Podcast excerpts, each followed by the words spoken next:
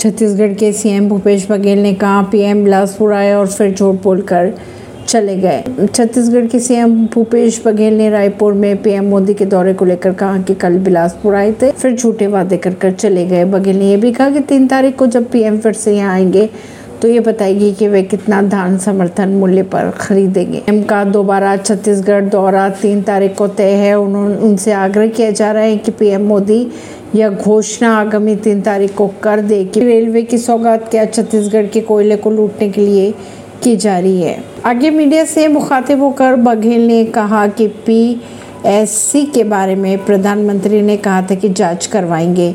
झीरम के मामले की अगर बात की जाए तो उन्होंने कहा था पंद्रह दिन के अंदर जाँच की जाएगी। आज तक जाँच नहीं हुई और कितना विश्वास करेंगे पीएम मोदी पर।